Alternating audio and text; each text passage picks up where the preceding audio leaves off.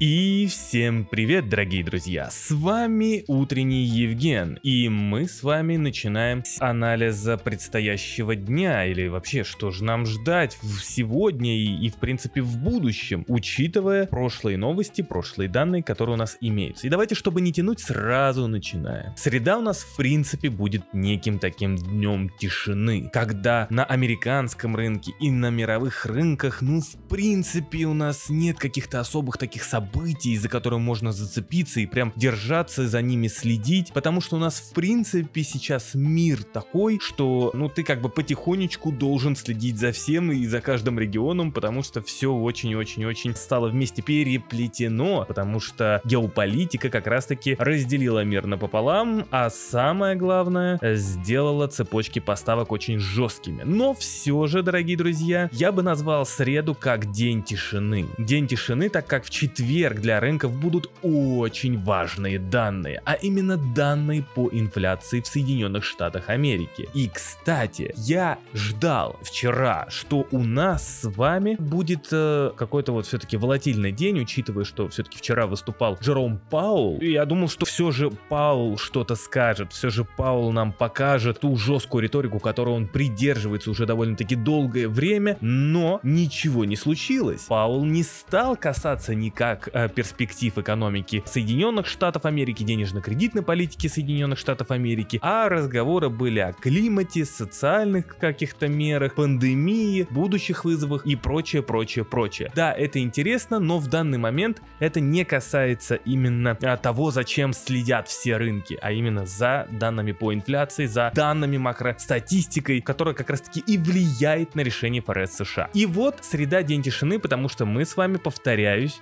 ждем завтра, то есть четверг, данных по инфляции. Там будет какая-то жара, потому что э, на самом деле то, что Паул не воспользовался словом, чтобы сказать, э, ну, какую-то, произнести какую-то жесткую все же, все же риторику, чтобы как-то остудить пыл на рынках, потому что после пятничных данных, где, в принципе, еще раз повторяюсь, безработица э, показала рекордно низкий уровень за 53 года, а рынки взлетели вверх. И это на самом деле для ФРС, ну, как бы красный флаг, потому что что если рынки растут, то значит а, сохраняются некие какие-то вот такие вот экономические перспективы, где компании в принципе могут немного повременить с тем, чтобы замедлять темпы найма или увольнять сотрудников. Именно то, что пытается добиться ФРС, так как именно рост безработицы будет негативно влиять на спрос. Снижение спроса будет негативно влиять на инфляцию, то есть замедлять ее именно то, чего добивается ФРС. Но Паул не воспользовался этим шансом, и а, я, если честно, честно, задумался над тем, что, возможно, в четверг нас с вами ждут какие-то сюрпризы по данным по инфляции.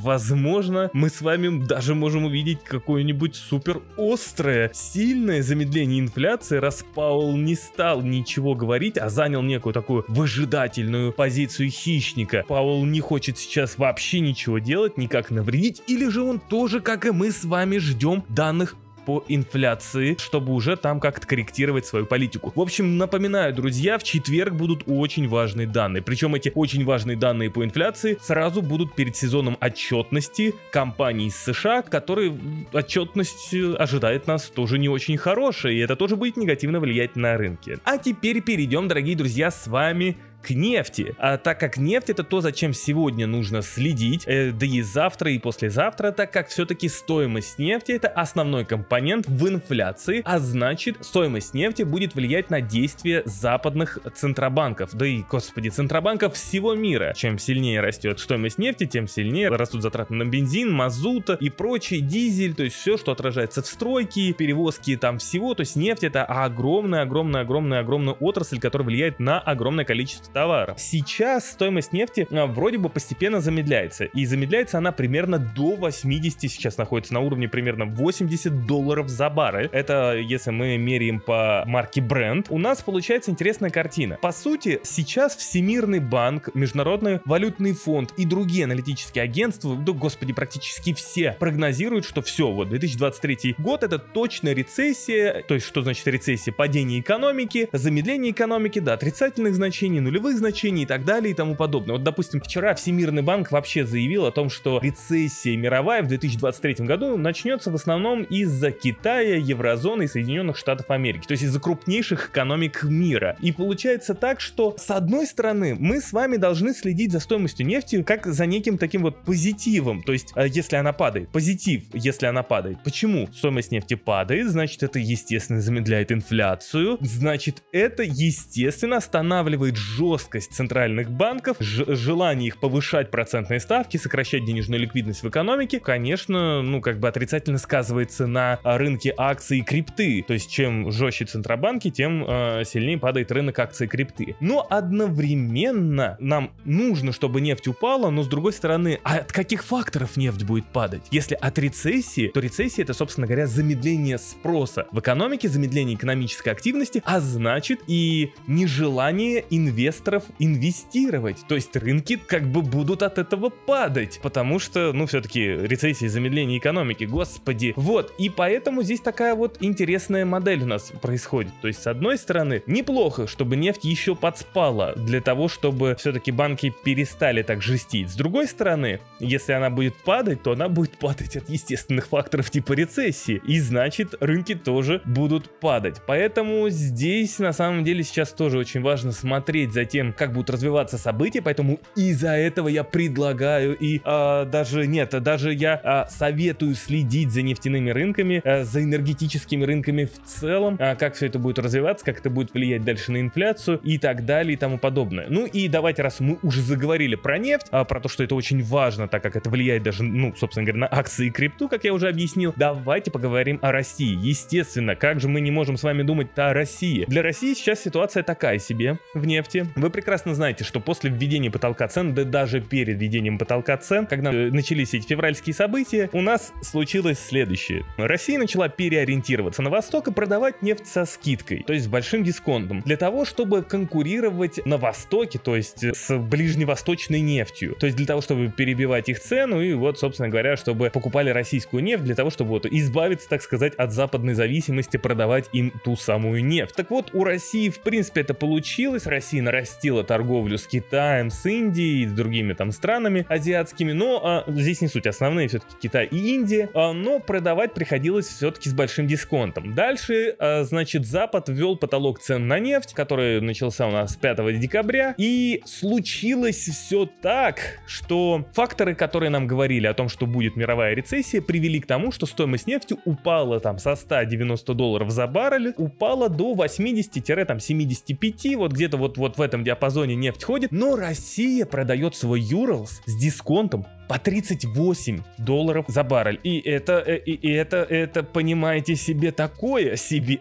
И вот, а, допустим, Argus, аналитическое энергетическое агентство, а, заявляло, что, по-моему, 6 а, января как раз-таки вот стоило Юралс 38 долларов на продажу. И, дорогие друзья, вы все еще думаете, от чего же рубль так припал? Так вот, от чего рубль так припал. От того, что стоимость нефти сейчас мы продаем за 38. Если раньше ранее мы продавали там где-то 60-70, когда нефть стоила 100, там 110, даже 90, то есть был вот даже такой большой дисконт, то рубль там был в районе 60, там 59, 62, ну вот в этом диапазоне где-то шастал. То сейчас, естественно, когда нефть упала практически в два раза от этих значений, и более того, в два раза э, от нынешней стоимости, и более того, в два раза от потолка цен на нефть, вот вам и падение рубля, из-за чего оно все-таки происходит происходит. Конечно же, наверное, экспортеры некоторые, а, некоторые экспортеры рады, что все-таки рубль как-то припал, но 38 за баррель, за Юралс, это, это, конечно, кошмарная скидка. Почему кошмарная скидка? Потому что, вот смотрите, вчера Антон Силуанов заявил о том, что бюджет в 2022 году российский достиг дефицита в 3,3 триллиона рублей. Смотрите, да, я понимаю, у нас расходы возросли, все дела и так далее и тому подобное, но Силуанов заявил о том, что, несмотря на то, что что, да, там у нас есть крупный вот такой вот дефицит в 2022 году 3,3 триллиона, у нас очень сильно в России увеличились доходы, исходя из стоимости энергетических рынков. Ну, то есть, как они подскочили, то, что вот мы продавали все-таки дорого нефти и так далее и тому подобное. Но сейчас, я повторяюсь, мы продаем по 38, даже не по 60, не по 70 и не по 80, и газ тоже припал. Э, и это уже выглядит ужасно. В 2022 году был сильнейший дефицит бюджета. А я напоминаю, что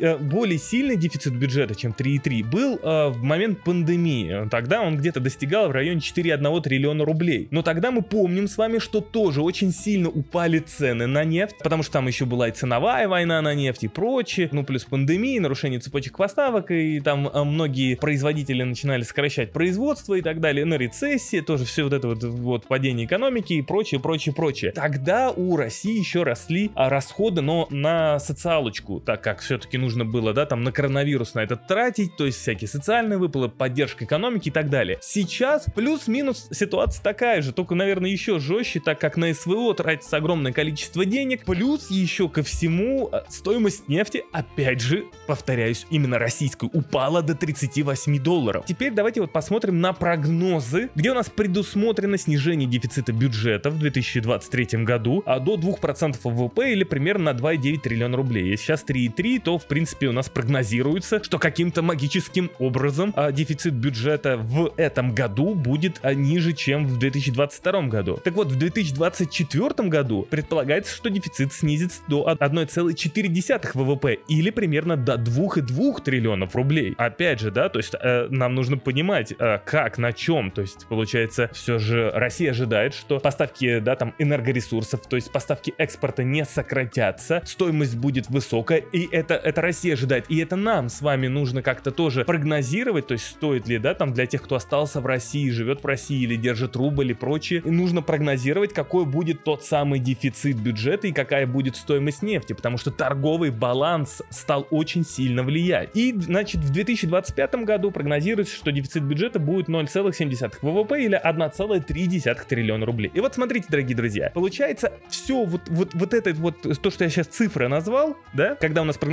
что в 2023 году у нас будет 2,9 триллиона дефицит бюджета, а, а, то это все, э, вот этот вот прогноз, строился по э, цене за Юрлс 70. В 23 году 67, в 24 и в 25 где-то 65 и тоже там примерно вот с этим значением. Смысл-то в чем? Я напоминаю, сейчас 38. 38 долларов за бар. И поэтому вот э, зачем сегодня стоит следить, дорогие друзья? Следим за нефтью. Потому что если стоимость нефти продолжит падать, то и рубль тоже к доллару продолжит падать. А если, ну, как бы дальше дальше у нас что-то все-таки произойдет, и мы сможем либо как-то переориентировать поставки так, чтобы вот все-таки э, сократить этот дефицит, либо, может быть, снизить вообще добычу для того, чтобы, опять же, сократить этот, э, этот дисконт. Непонятно, но факт остается в том, что пока цена Юрлс 38 долларов, дефицит бюджета